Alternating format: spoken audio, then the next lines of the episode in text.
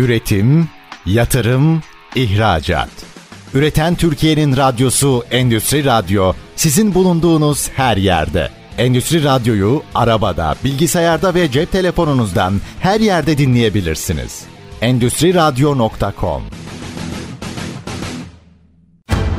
Çetin Ünsal'ın hazırlayıp sunduğu Reel Piyasalar programı başlıyor.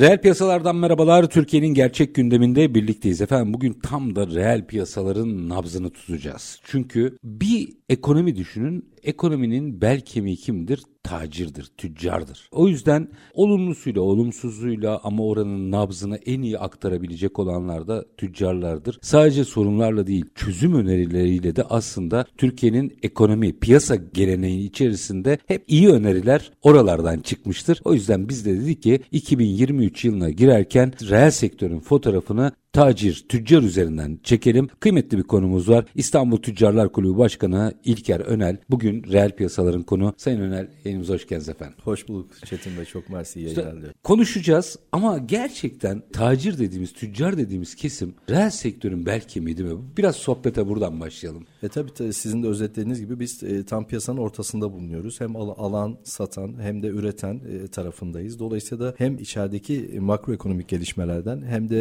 e, dünya piyasalarından otomatik olarak ham madde de tedarik ettiğimiz için tabii her şeyden etkileniyoruz. E, iyi tarafları da var, zorlu tarafları da var ama genel itibariyle baktığım zaman tabii işimizi seviyoruz. Tabii tacir derken e, basiretli olanlardan tabii bahsediyoruz. Ki, Bu çok önemli. Diğerini E, saymayalım bizim, bile zaten. Aynen yani biz basiretli olanları tercih edip onun yolunda ilerlemeye çalışıyoruz. Önemli olan da bu yani bugün tacir ya da tüccar dediğimiz zaman hakikaten hesabını bilen e, insanlardan oluşmasını özellikle de rica ediyoruz, bekliyoruz açıkçası Çetin Bey. Durum böyle. Ya bugün dev holdinglerin bile geçmişine baksanız oradan gelmedi. Kesinlikle, kesinlikle. Ee, birçoğu oradan gelmedir. Peki şimdi e, bir pandemi atlattık. Geleceğim 2023'e bugüne de ama pandemi zorlu geçti. Şimdi hepimiz biliyoruz. Pandemi sonrası işler tacir açısından normalleşebildi mi? İlk önce buradan başlayayım. Adım adım geleyim günümüze. Efendim tabii 2022'nin özellikle de ilk çeyreği ve ikinci çeyreğinde iyi başlamıştık. Yani piyasalar anlamında da fena değildi. Özellikle de ihracat anlamında. Lokomotifimiz bizim ihracat. Ciddi rakamlar yakaladık ilk 6 ayda ve pandemi sonrası ciddi bir taleple karşılaştık açıkçası. Tabii bunda tedarik zincirlerindeki bozulmanın da azalmış olması e, çok büyük bir e, faktör oldu. Yani onlar gittikçe azaldı. Hatta navlun fiyat bizim beklediğimiz düzeylere geldi. Tabii bizim de ülke olarak, coğrafi olarak özellikle de ana ihracat bazımız olan Avrupa'ya yakınlığımızdan dolayı hakikaten çok iyi siparişler yakaladık. Bu rakamlara da yansıdı. İşte sizin de bildiğiniz gibi ilk çeyrekte ve ikinci çeyrekte ciddi bir güzel büyüme rakamları yakaladık. Fakat tabii ikinci çeyrek, e, ikinci yarıdan, ikinci yarısı 2022'nin açıkçası biraz zorlu geçti. E, hem enflasyonun işte içeride çok yüksek olması ya da çok yükseklere çıkması, işte özellikle de bu BDDK kararları ve daha sonra Türkiye Cumhuriyet Merkez Bankası'nın bu makro ihtiyati tedbir kapsamındaki işte üretim, imalat, istihdam yaratan insanlara karşı fatura karşıtı kredi kullanımı yani krediye ulaşmada zorluklar. Bunlar tabii biraz yıl sonuna doğru bizi zorluyor. Hala da bu sürecin içerisindeyiz. İşte dün de bir asgari ücret kamu açıklandı. Taraflara hayırlı olmasını temenni ediyorum buradan. Dolayısıyla da iş dünyası olarak baktığımız zaman 2022'nin fotoğrafını çektiğimiz zaman ilk yarısı hakikaten olumlu ve pozitif. ikinci yarısı biraz zorlu ve yatay geçtiği diye söyleyebiliriz. Biraz oradan açılımlar yaratalım. Mesela pandemiden sonra yarat yakaladığımız o iş hacmini kalıcı kılabilecek miyiz? Efendim aslında biz tabii ihracat anlamında ilk 6 ayda iyiydik. Tabii burada küresel resesyonun da çok büyük etkileri çok var. Yani bugün ana ihracat bazımız bizim Avrupa. Yani Almanya'ya baktığımız zaman toplam ihracatımızın %9'u, ABD %7, Birleşik Krallık gibi %5 böyle aşağı yönlü devam ediyor. Ama lokasyon anlamında çok yakın olduğumuz için bizi çok tercih ettiler. Biz de çok iyi rakamlar yakaladık hakikaten. Fakat tabii bu resesyon yani onlardaki özellikle enerji krizi kaynaklı onların üretim süreçlerinin yavaşlaması hatta onların tüketimlerinin de yavaşlaması bugün işte Avrupa pazarına baktığımız zaman son aya kadar hem parakende ticaretlerinde hem satış hacimlerinde ciddi düşüşler vardı. Onlar tabii bizden daha panik oluyorlar onun halkı. Biz ee, alışız çünkü. Evet onlar tabii biraz daha tasarrufa yöneliyorlar böyle durumlarda. İşte daha az kullanıyorlar. Çabuk ee, frene basıyorlar. Çok çabuk frene basıyorlar. E tabii onlardaki bizim benim de ihracat yaptığım müşterilerim vardı. Onlara tabii enerji maliyetleri de çok ciddi geldi. Yani 100 ke 5-6 kat yüksek geldi. Tabii onlar da üretimleri mecburen düşürmek zorunda kaldılar. Tabii bu bizi otomatik olarak e, biraz negatif etkiledi ihracatımızı. Şu an 6 yani özellikle 6. aydan sonra yıl sonuna doğru ki bizim mesela Noel sezonu olmasına rağmen 10, 11 ve 12. aylar piyasa açısından çok düşük geçti ihracat anlamında. Aslında çok hareketli olması gereken. Çok hareketli olması lazım. Ya geçen senelerle kıyasladığımız zaman çok çok bir düşüş var. Hani ortalamaya baktığımız zaman çok ciddi düşüşler söz konusu. Ama genel itibariyle baktığımız zaman yine tabii yıl bazına baktığımız zaman 250 milyar, 255 milyar dolar gibi bir rakamı yakalamış bulunuyoruz. Bunlar büyük rakamlar hakikaten. Ülkemiz açısından da büyük rakamlar. Ama tabii biz burada sizinle daha önceki programlarda da konuştuk. Bu katma değerli üretimi bir şekilde arttırıp bir de iş verimliliğini arttırmamız lazım. Yani çalışanın ürettiği saat başındaki verim maalesef gittikçe düşüyor bizde. Bunun tabii çeşitli sebepleri var. Yani burada tabii hepimiz de bundan etkileniyoruz ya da biz de şey yapıyoruz. Tabii işte göçmen iş, işçinin çalıştırılması, işte daha orta ölçekli ya da daha küçük ölçekli üretim yapılıp onların ihracatına odaklanmış durumdayız. Bunların biraz daha e, katma değeri yüksek ürünlerde biraz daha pazar payımızı arttırabilirsek önümüzdeki dönemde hem cari açımıza belki bir pozitif katkıda bulunacaktır hem de bizim ülkemizin imajı, markası biraz daha güçlenecektir.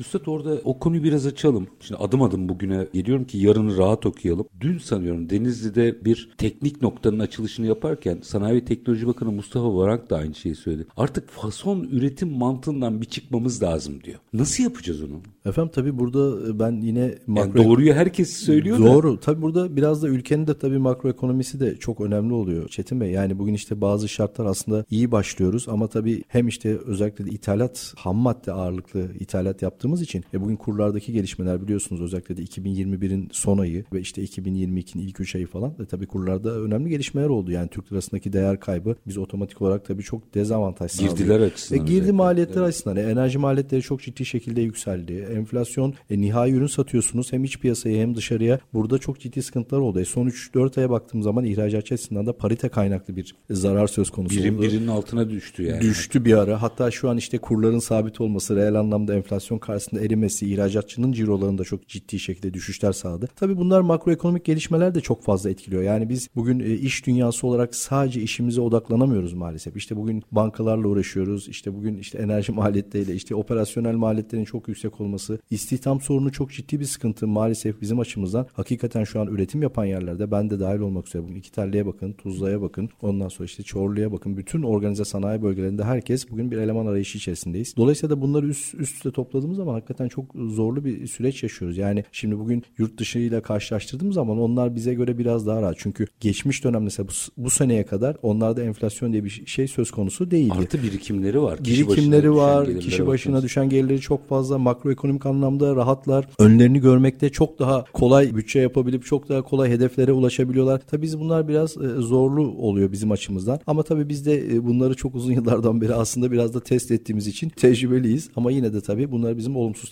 taraflarımız. Burada galiba mesela istihdamla ilgili sorayım. Aşama aşama gidelim. O çelişki bir türlü çözülemiyor. Yani bir yandan rakamları bir kenara atıyorum. Realite, hayatın kendisine baktığımızda gerçekten çok iş arayan var. Öbür taraftan reel sektöre gidiyorsunuz. Gerçekten iş bu. Yani hiç ikisi de söylem değil. İkisi de realite. Bu enteresan bir çelişki değil mi? Ya kesinlikle öyle. Biz de tabii buna bir anlam veremiyoruz. Hakikaten şimdi rakamlara bakıyoruz. Herkesin işte iş aradığı da belli. Herkes işte bunu televizyonlarda çok da ilan ediyor. Yani. Evet ama bugün işte dönüp baktığımız zaman bugün hangi sanayinin içerisine girdiğiniz zaman hangi işletmeye gitseniz bugün emin olun herkes eleman arıyordur. Bu ara eleman anlamında da var, vasıfsız eleman anlamında da var. İkisi de yok yani. E, özellikle de tabii bizim bu biraz göçmenler geldikten sonra başta Suriyeliler olmak üzere tabii onların da biraz tabii negatif katkısı olmuş olabilir. Bizim iş insanımız biraz küsmüş de olabilir. Tabii biraz piyasa şartları da tabii çok zorluyor. Hem işveren tarafını hem çalışan tarafını satın alma gücünün çok düştüğünden dolayı bazı rakamlar düşük kalıyor. İşte işveren tarafından da maliyeti çok yüksek oluyor. Bu yani dediğim gibi yani bu enflasyon olayını biz kökten bir şekilde çözmezsek dediğim gibi yani rakamların rakamların telaffuz edilmesi yüksek anlamda bir anlam ifade etmeyecektir. Çünkü bu önümüzdeki 3-4 ay içerisinde o rakamlar da yine eriyecektir. Erimeye mahkumdur. Dolayısıyla hani bizim yapısal anlamda bu enflasyon sorununu çözüp özellikle de mesela bugün temel ürünler mesela gıda maddeleri bugün işte halkımızın en fazla kullandığı ve enflasyon sepetindeki %25 ağırlığı olan gıda maddeleri bugün hala üretici fiyatları manşet enflasyonun üzerinde, tüketici fiyatları manşet enflasyonun üzerinde. Demek ki hala alınacak yollar var. Yani dolayısıyla da onu bir temelde çözmemiz lazım. Yani bu hem tedarik tedarik zincirinde mi bir sıkıntı var, üretiminde mi bir sıkıntı var? Yani bunları iyi analiz edip iyi bir yol haritası çıkarmamız lazım. Çünkü bu önümüzdeki süreçte bize problem olmaya devam edecektir. Çünkü bir şimdi dünyaya bakıyorsunuz küresel anlamda 8 aydır gıda fiyatları aşağı yönlü. Evet, evet. Küresel gıda fiyatları var. açıklamaları Evet, 8 aydır aşağı yönlü olmasına rağmen bizde hala fiyatlar özellikle de gıda bazlı ürünlerde hem işlenmiş ürünlerde hem işlenmemiş ürünlerde maalesef hala e, yukarı rezerve yapmaya devam ediyoruz. Üstad belki de manşete üretimi koymak lazım. Yani, Yani. üretimi daha çok konuşmak lazım sanıyorum. Çünkü üretirseniz anca bir şeyin fiyatıyla fiyatını kontrol edebilirsiniz. Yoksa diğerinde yurt dışı ne verirse onu Tüketim yapacaksınız. mallarını evet. Artı tabii onun için bir de döviz bulacaksınız. Döviz bulacaksınız. Aynen öyle. Tabii biz burada üretim e, şöyle tabii süreçleri de e, tabii bizi zorluyor. Bu tabii bu seneyi biraz şeye çıkarmak lazım. Gerçi şu an enerji maliyetleri biraz yatay seyre girdi ama şu an çok yüksek geliyor. Yani geçen seneyle biz bugün kıyasladığımız zaman yani %300'ler %400'lere varan artışlar söz konusu. E bunu da bir şekilde nihai ürün fiyatına yansıtmak zorundasınız. Ben de gıda üretimi yapıyorum. E, evet mesela kurlar son 4-5 aydır aynı seviyede yatay gitmesinin bir pozitif katkısı oldu fiyatlara en azından ama diğer girdilere ya da diğer kriterlere baktığımız zaman hala bazı noktalarda e, sıkıntılar yaşıyoruz. Aslında sorun galiba TL bazındaki girdilerde. Orayı Şu an- halledemedik bir türlü. Evet yani şu an döviz tarafından gelen bir e, negatiflik söz konusu değil. Yani en azından nihai fiyatına değil ama En azından durdu. Durdu. evet yani onu biz e, biraz durdu. O bir pozitif bir Maliyetlendirilebilir hale gelişme. geldi. Evet en azından onu hesaplayabiliyoruz ama diğer taraflardaki operasyonel anlamdaki maliyet artışı devam ediyor. Tabi burada biraz da finansman maliyetlerini konuşmak lazım Çetin. Yani finansman maliyetleri de iyi aslında şu an. Yani bugün kamu bankalarında TLR artı 3 ile 4 ile eğer krediniz varsa kullanabiliyorsunuz. Bu iyi rakamlar. Yani bugün enflasyonun olduğu bir ortamda bugün 13 ile 14 ile 15 ile bir kredi kullanabiliyorsanız hakikaten, piyasa fiyatlarının çok altında bir rakam. Ama işte burada da sıkıntı maalesef krediye erişemiyoruz. Yani bugün ilk açıklanan 60 milyarlık bugün yılın başında yani 2022'de Nisan'da açıklanmıştı. Sonra işte e- Eylül Ekim'de bir 50 milyar açıklandı. Bunlar tabana yayılmıyor. Yani bunları kimse kullanamadı. Bizim o zaman talebimiz 150-200 milyar TL'ydi. O şimdi açıklandı. İşte şu an onu bekliyoruz. Yani belki biraz o piyasayı canlandırabilir. Çünkü hakikaten bu finansmana ulaşımdaki sıkıntı kaynaklı. Bugün işte dün baktım mesela karşılıksız çekte evet son bir ayda bile e, çok ciddi şekilde bir artış söz konusu. Tamamıyla bu Türkiye Finansman Cumhuriyet Merkez sıkıntısı. tamamıyla makro ihtiyati tedbirler kapsamında alınan e, sıkılaştırma politikası ile alakalı bir şey. Çünkü biz şu an 3-4 bankayla çalışıyoruz. Birinden çek kestiğimiz zaman eğer orada limit dolmuşsa diğer bankadan onu kredi kullanıp onu kapatıyoruz ki bu döngü böyle devam ediyor.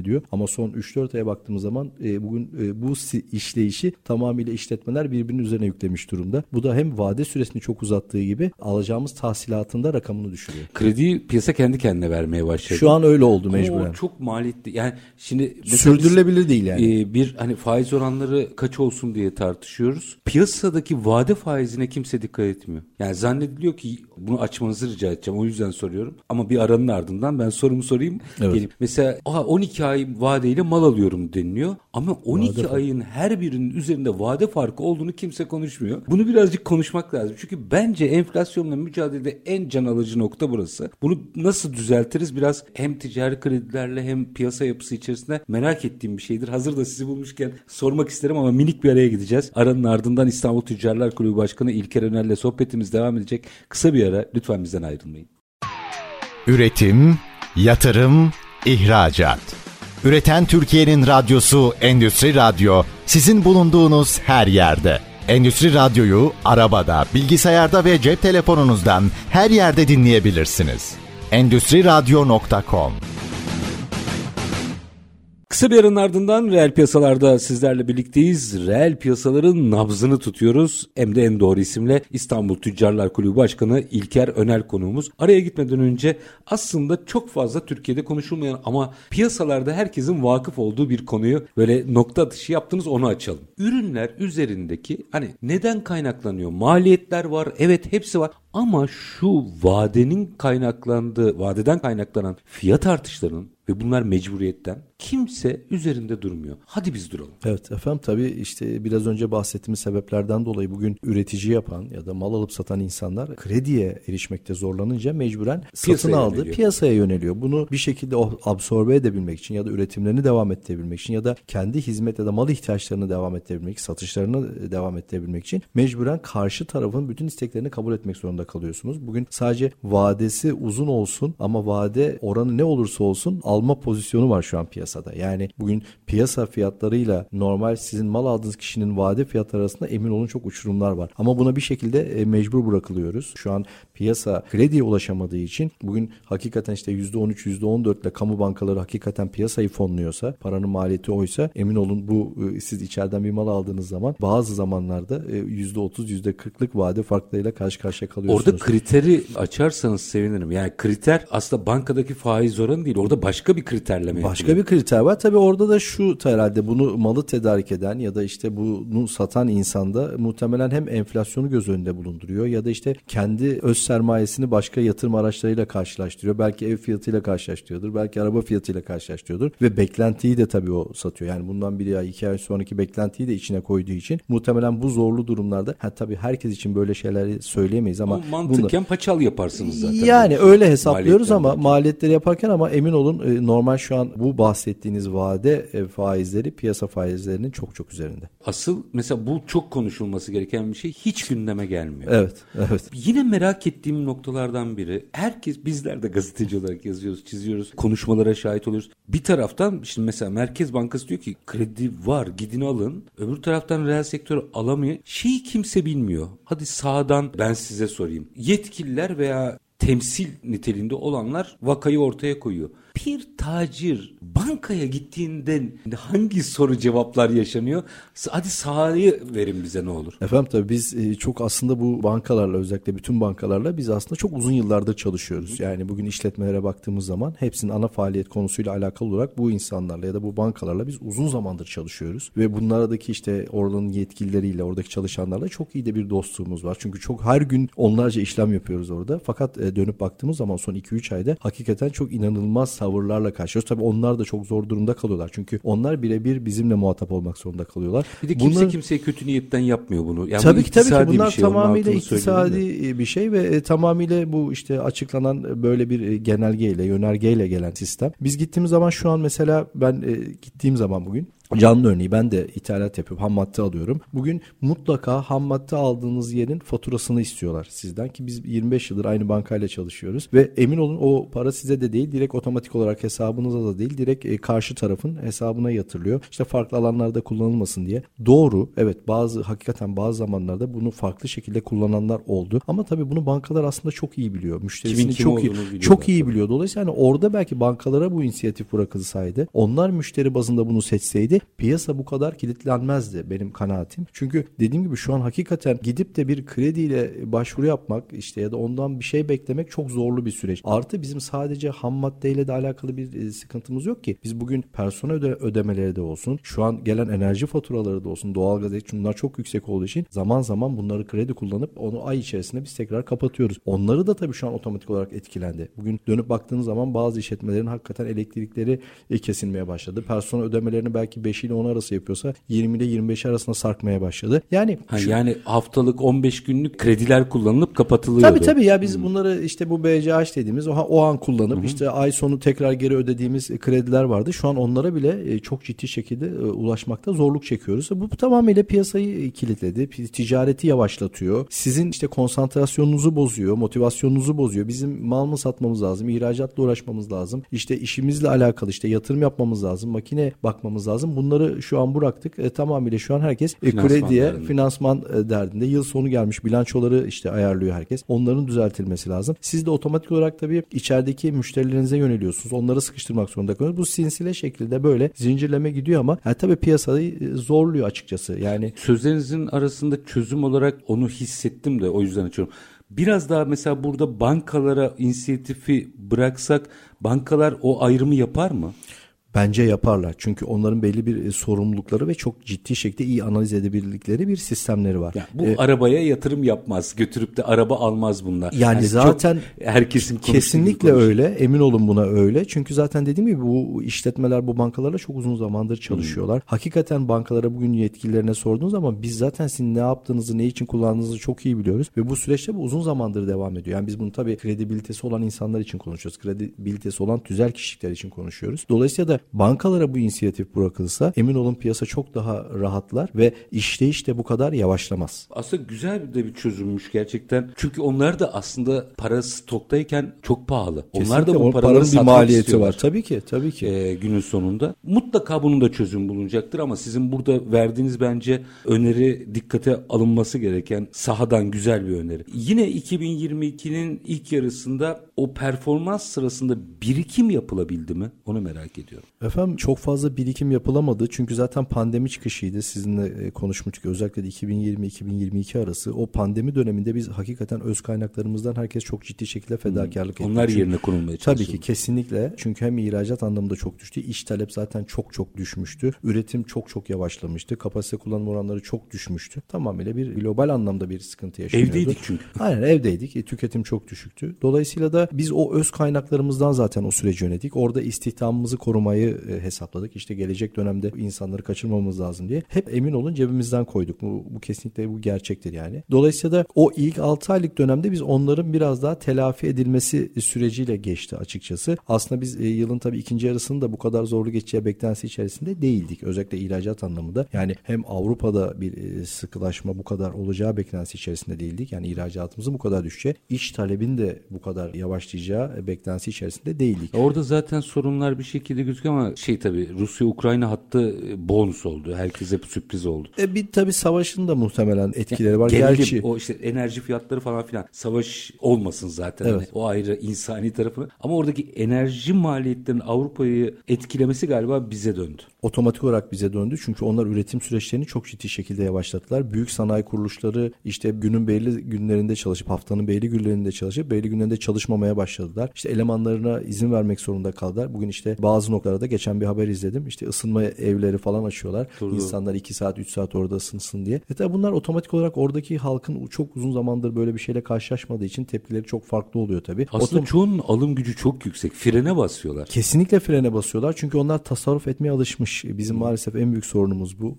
Biz tasarruf etmeyi maalesef bilmiyoruz. Bugün işte e, şeye baktığınız zaman büyümeyi hala hane halkı tüketiminin Doğru. çok çok yüksek olması Ağırlıklı kaynaklı bir- kredilerden. Aa, onunla kaynaklı bir e, büyüme yakalıyoruz. Bunları tabii aslında bizim de aşmamız lazım ama orada çok büyük bir tasarruf söz konusu olduğu için onlar çok ciddi şekilde frene basmış oldu. Bu süreci belki de bilmiyorum farklı mı yönetmesi gerekiyor reel sektöründe? Gidip daha çok iletişimde olması mı lazım? Bilmiyorum. Ee, sizin gördüğünüz formül ne? Efendim tabii biz bu ihracat anlamında farklı lokasyonlara bugün işte e, tim de e, bu işin içerisinde herkes e, bireysel anlamda da şirketlerde hakikaten çok farklı lokasyonlara ciddi şekilde ziyaretler, fuarlara biz e, bugün dünyaya baktığımız zaman hakikaten ülkemizin işletmeleri en fazla fuara katılan işletmeler olarak bütün Durmuyorlar, sektör- evet. evet Yani hakikaten çok çalışıyoruz. Evet ama tabii işte e, bunlara rağmen bile e, biraz önce bahsettiğim gibi katma değerli üretimimizin çok fazla olmaması ciro anlamında bizi çok fazla yükselt. Yani tabii ki iyi şeyler yapılıyor. Bugün işte e, havacılık anlamında, savunma sanayinde iyi yaptığımız şeyler var ama genel itibariyle tabloya baktığımız zaman hala 1.1 1.2 dolar kilo başına böyle bir ihracat rakamıyla ilerliyoruz. Bunu yükseltmemiz lazım. Belki burada bir Güney Kore örneği var önümüzde. Yani onu belki baz alınabilir. Yani 10 örnekler de- yılda dönüyor iş çünkü. Muhtemelen yani bunlar 10 yıl dediğiniz rakamlar Yani- aslında kısa gibi görünse de iyi rakamlar. Yani Tabii, bir yol haritası çizilse, bir projeksiyonlar yapılsa. Gerçi hani şu an dönüp baktığımız zaman tabii ki çok iyi yerdeyiz. Yani bunun 5 yıl öncesine, 10 yıl öncesine baktığımız zaman geldiğimiz nokta hakikaten dünyanın her yerinde varız. Tabii bunları İhracatçı olarak. hasarsız atlatalım kaygısı başka Kesinlikle, şey değil. kesinlikle öyle. Aynen aynen ama ya, tabii ki daha iyi olmamız lazım. Sadece işte biraz önce de bahsettim. Bu makroekonomik gelişmelerin yani bugün üreticinin, sanayicinin biraz daha aklının boş olması, işine kanalize olması, motivasyonunun yüksek olması için bu biraz önce bahsettiğimiz makroekonomik gelişmeler özellikle de bu enflasyon kaynaklı, özellikle de bu kredi erişim kaynaklı sorunların çözülmesi lazım. Yani Ya, şu an görüntü o. O kadar kıymetli ve sahadan bilgi veriyorsunuz ki. Çünkü hani bazı şeyler düz mantıkta baktığımızda görüyor ama sahanın başka dinamikleri var değil mi? E tabii yani biz şimdi Çetin Bey yani siz nasıl işte bütün bilgileri analiz edip bunları işte bizden bilgi alıp bunları kendi yorumunuzla birlikte yani biz de sabahın çok erken saatlerinde bugün işte sanayi sitelerine gidin çok erken saatlerinde işimize gidip orada inanın gün içerisinde farklı senaryolarla karşılaşıyoruz. Dolayısıyla da artık belki bu bir tecrübe de olabilir. Belki pozitif anlamda da belki esnekliğimizi yükseltmiş olabilir ama emin olun çok farklı senaryolarla karşılaşıyoruz. Yani hem üretim üretimin içerisindeki farklı senaryolarla karşılaşabiliyorsunuz. Hem piyasalarla alakalı senaryolarla hem işte bankalarla hem işte piyasadaki ekranlarla yani 4-5 noktada farklı yerlerde bir savaş halindeyiz. Dolayısıyla da e, muhtemelen belki bir esneklik kazandırıyordur. Belki bir bilgi birikimi kazandırıyordur. Ama hakikaten bugün iş dünyası elinden geleni yapıyor. Yeri gel zaman elini taşın altına koyuyor. Buna herkes emin olsun. Hakikaten yani çalışanlar da buna tabii çok ciddi bir şekilde destek veriyor. İyi niyetli insanlardan bahsediyorum taraflar anlamında. Dolayısıyla da herkes üretimini arttırmak, işte istihdam sağlamak, ülkeye bir e, faydamız olsun diye elinden geleni yapıyor. Ya ben de bir atölyeci esnaf çocuğu olarak orada çok farklı bir metodoloji işlediğini biliyorum. Yani siz dünyanın en mükemmel şeyini de koysanız oranın kuralları farklı. farklı. Çözümleri de farklı. Mesela çok pratik çözümler de üretiyorlar. Mesela ben sizin de beyanatlarınızı görüyorum. Keyifle de takip ediyorum. Mesela bir konu tartışılırken mesela ben bakarım. İlker Öner ne demişti? Çünkü piyasaların gerçekten sağdan çok daha enteresan şeyler çıkabiliyor. Efendim, Bunu değerlendirmemiz tabii lazım. şimdi biz e, bugün kanallardan e, biz e, kanallar aracıyla sizin aracılığıyla hakikaten sesimizi duyuruyoruz. Onun öncelikle ona çok teşekkür ediyorum. Tabii. Ee, ama tabii zaman zaman da bugün baktığımız zaman evet bugün bu işin akademisyenleri var şey ama bazen de işte sizin hep üzerinde durduğunuz bu saha ve akademisyeni harman edip bunu bilenlerin biraz daha çıkması lazım. Çünkü dışarıdan işte masa başından konuşmakla da oradaki o süreci yaşamadan bazı şeyleri söylemek de bize biraz açıkçası yavan geliyor. Çünkü e, saha ve işte oradan yukarıdan baktığınız zaman e, farklı şeyler dönüyor. Yani işte biz bugün geliyoruz işte birkaç kişi işe gelmemiş. O yeri gel zaman üretime giriyoruz. Yeri geldiği zaman işte e, televizyona çıkıp yorum yapıyoruz. Yeri geldiği zaman mal satmaya çalışıyoruz. Yeri geldiği zaman işte dünyanın bir ucuna gidip fuara katılıyoruz. Bunların hepsini bir arada yapmaya çalışıyoruz. Dolayısıyla da hakikaten sahanın e, dinamiği çok dinamiği çok farklı. Evet. Yani 2-2 daha 4 eder ama sahaya çıktığınızda onun 5 ettiğini görebilirsiniz görebilirsiniz. Kesinlikle öyle. Şimdi minik bir araya gideceğim. Aranın ardından e, biraz daha e, tam da bugünü ve yarına ilişkin öngörülerinizi de açmak isterim. Ama minik bir ara verelim. İstanbul Tüccarlar Kulübü Başkanı İlker Önel bugün reel piyasaların konu. Kısa bir ara. Lütfen bizden ayrılmayın. Üretim, yatırım, ihracat.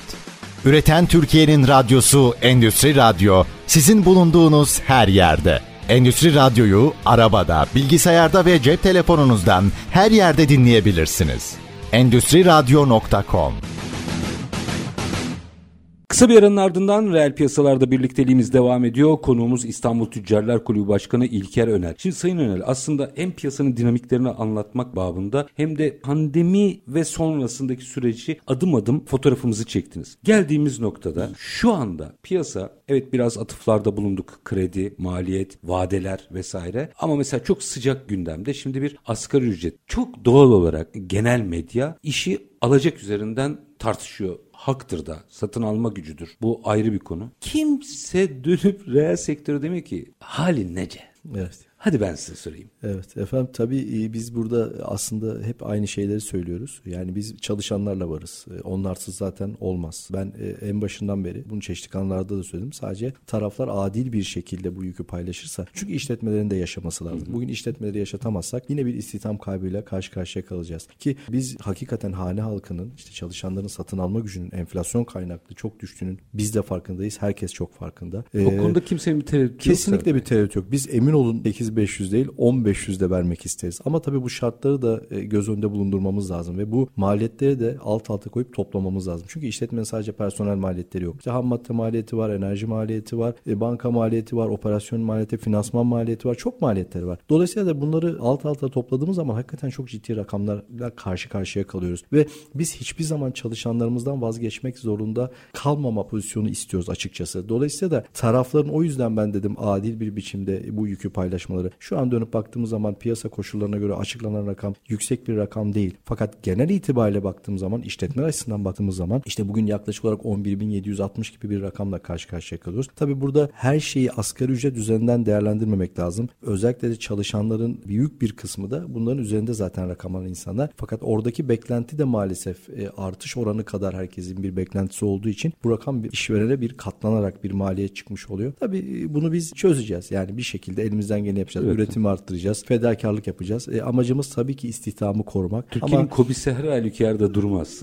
Evet yani bunu durmayacağız ama e, şuna emin olun e, hakikaten şu an maliyetler e, çok yükseliyor ama bir şekilde yüzde beş de olsa yüzde üç de olsa yüzde yedi de olsa bunları nihai ürün fiyatlarına yansıtmak zorunda kalacaktır diye hesaplıyorum piyasa. Burada bir şeyi şimdi günlük baktığımızda daha ilkesel bir şey soracağım size. Günlük bazda baktığımızda aslında herkes haklı. Bunu da sabaha kadar tartışmak mümkün. Sonuç alamayız. Tamam o süreçte ne yaşanacaksa yaşanacak onu hep beraber. Artık bizim personel dahil, firmalar dahil şu fayda, maliyet, verimlilik meselesine gelmemiz gerekmiyor mu? Bunu daha çok konuşmamız ve tartışmamız gerekmiyor mu? Efendim işte sizinle hep sohbet ediyoruz. Zaman zaman yayınlarda, zaman zaman yayın dışı. Evet yani biraz işte bu enflasyondaki gelişmeler yani olağanüstü bir rakamlar maalesef piyasanın işleyişini çok ciddi şekilde bozmuş durumda. Bunu herkes kabul ediyor zaten. Dolayısıyla da piyasanın işleyişi bozulduğu için hem beklentiler çok farklılaştı hem cirolar anlamında farklılaştı. E bizim bir de şimdi bu vergi sorunumuz var. Enflasyon, Enflasyon kaynaklı. Muhasebesi E tabii şimdi çok ciddi işte, şekilde cirolarımız çok yüksek görünüyor. Kağıt üzerinde görünen bir fiktif kar var. Aslında öyle bir e, para söz konusu değil fiziki anlamda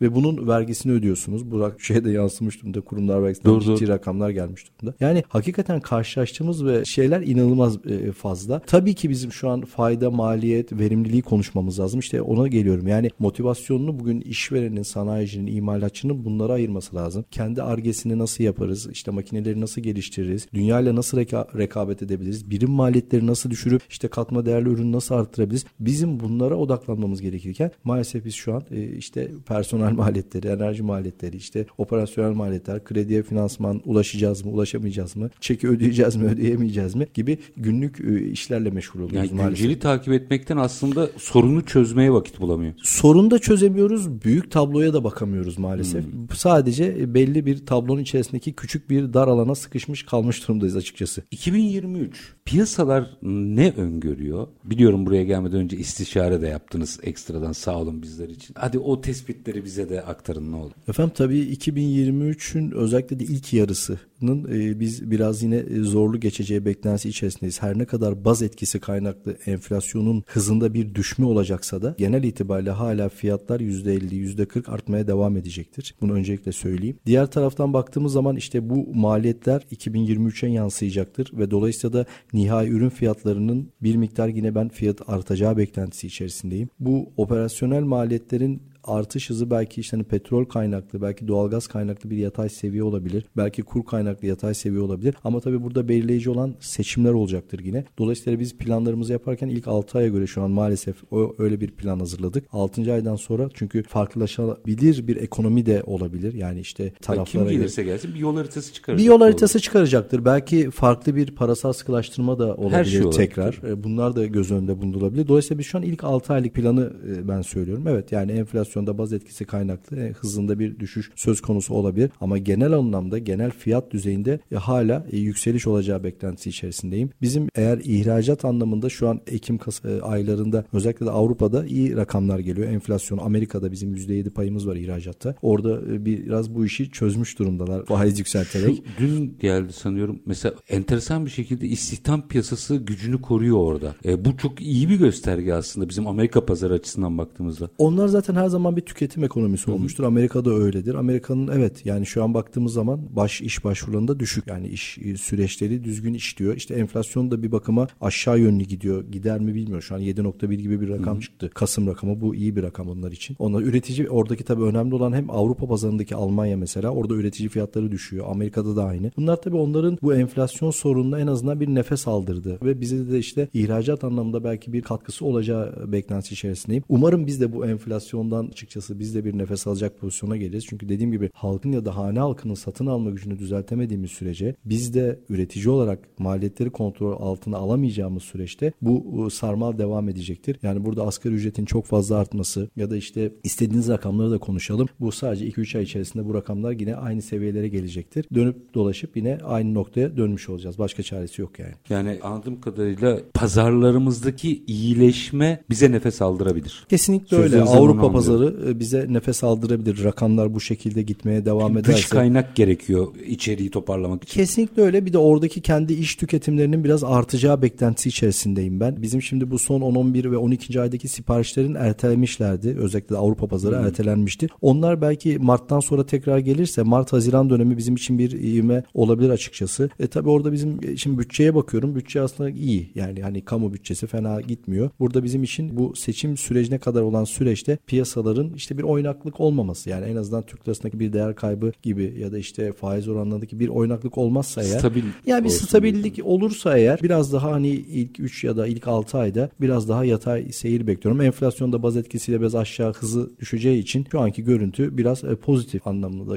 pozitif geliyor bana en azından. Orada bakayım 2-3 dakikam var ama şunu da yanıtını almak isterim. Bizim ekonomide hep yaratıcı yıkım dediğimiz bir formül vardır. Aslında işini iyi yapmayanların elendiği. Hani yıkım deyince herkesin aklına kötü bir şey geliyor ama işini iyi yapmayanların ve haksız rekabete neden olanların elendiği bir süreci de beraberinde getirir. Bu konjonktürü böyle bir sonuç getirebileceğini düşünüyor musunuz? Efendim bizim tabii en büyük şu an temel sorunlarımızdan bir tanesi de o. Yani bugün piyasada maalesef reel anlamda kayıt dışı çalışan yani her şeyle kayıt dışı çalışan çok işletme var. Bunlar piyasayı bozduğu gibi piyasadaki kar marjlarını da çok bozuyor. İşte sizinle zaman zaman bunları ben paylaşıyorum. Şu an üretim yapan işletmeler %6, %7, %8 gibi rakamlarla üretim yapıyoruz. Biz %6, %7, %8 gibi rakamlarla bir makine yatırımı ya da bir arsa arazi yatırımı ya da yeni bir fabrika yatırımı gibi bir şey düşünmemiz söz konusu bile değil. Biz ancak öz sermayemizi ancak nasıl koruyabiliriz? Nasıl işte bir zorda kaldığımızda öz sermayemizden para kullanabilecek pozisyon yaratmaya çalışıyoruz. Dolayısıyla da e, bunlar için ben e, bu sürecin devam edeceği beklentisi içerisindeyim. Çünkü enflasyonun maalesef en büyük dezavantajlarından bir tanesi de bu kayıt dışılığı arttırıyor maalesef. E bugün işte MTV yine %60'a yakın motor.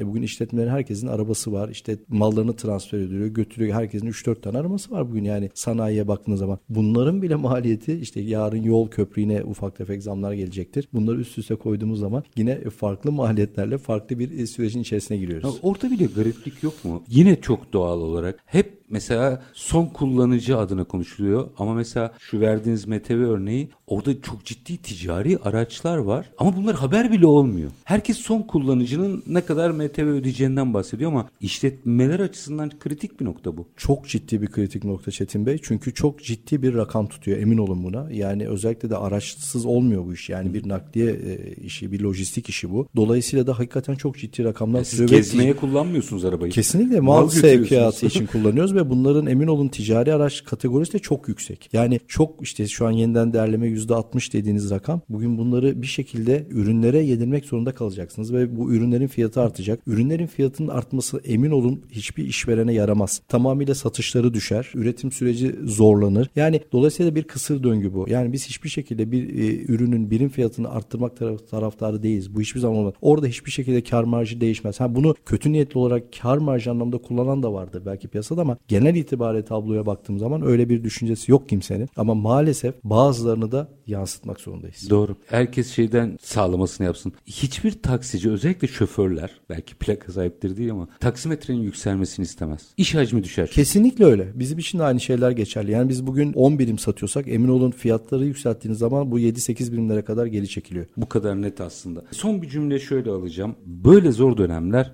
değerlerin öne çıktığı, çıkması gereken. Çünkü değerlerle geçilebilmek mümkün olan noktalar. Evet büyüdünüz sizler, kobisiniz, üretim yapıyorsunuz, ithalat. Ama bence günün sonunda aslında herkeste bir esnaf duygusu var. Şu esnaflığımızı ne zaman hatırlayacağız bir daha? Evet efendim ya bizim tabii e, bu etik ticaret dediğimiz işte e, ürününü hakikaten zamanda üreten, e, belirli şartlara göre üreten, işte piyasayı yanıltmayan, bundan fayda sağlamayan, işte kar marjlarında abartıya kaçmayan, olabildiğince bu değerleri biz tekrar kazandığımız zaman emin olun piyasa kendiliğinden zaten e, işleyişine girecektir. Burada iki tarafta bütün taraflar kazanacaktır aslında. Maalesef her işte olduğu gibi bütün sektörlerde bu tarz işlerle ya da bu tarz olaylarla maalesef karşılaşıyoruz. Bunları ne kadar azaltabilirsek bunun piyasaya yansıması olumlu olacak. En büyük temennimiz, en büyük beklentimiz bu. Basiretli tüccara sahip çıkmak lazım. Kesinlikle. İstanbul Tüccarlar Kulübü Başkanı Sayın İlker Önel çok teşekkür ediyorum. Ben efendim. teşekkür ederim efendim. Var olun size de efendim. Evet bugün reel piyasalarda 2023 yılına girerken reel sektörün fotoğrafını, sorunlarını ve çözümlerini çözüm önerilerini konuştuk. Konuğumuz İstanbul Tüccarlar Kulübü Başkanı İlker Önel'de.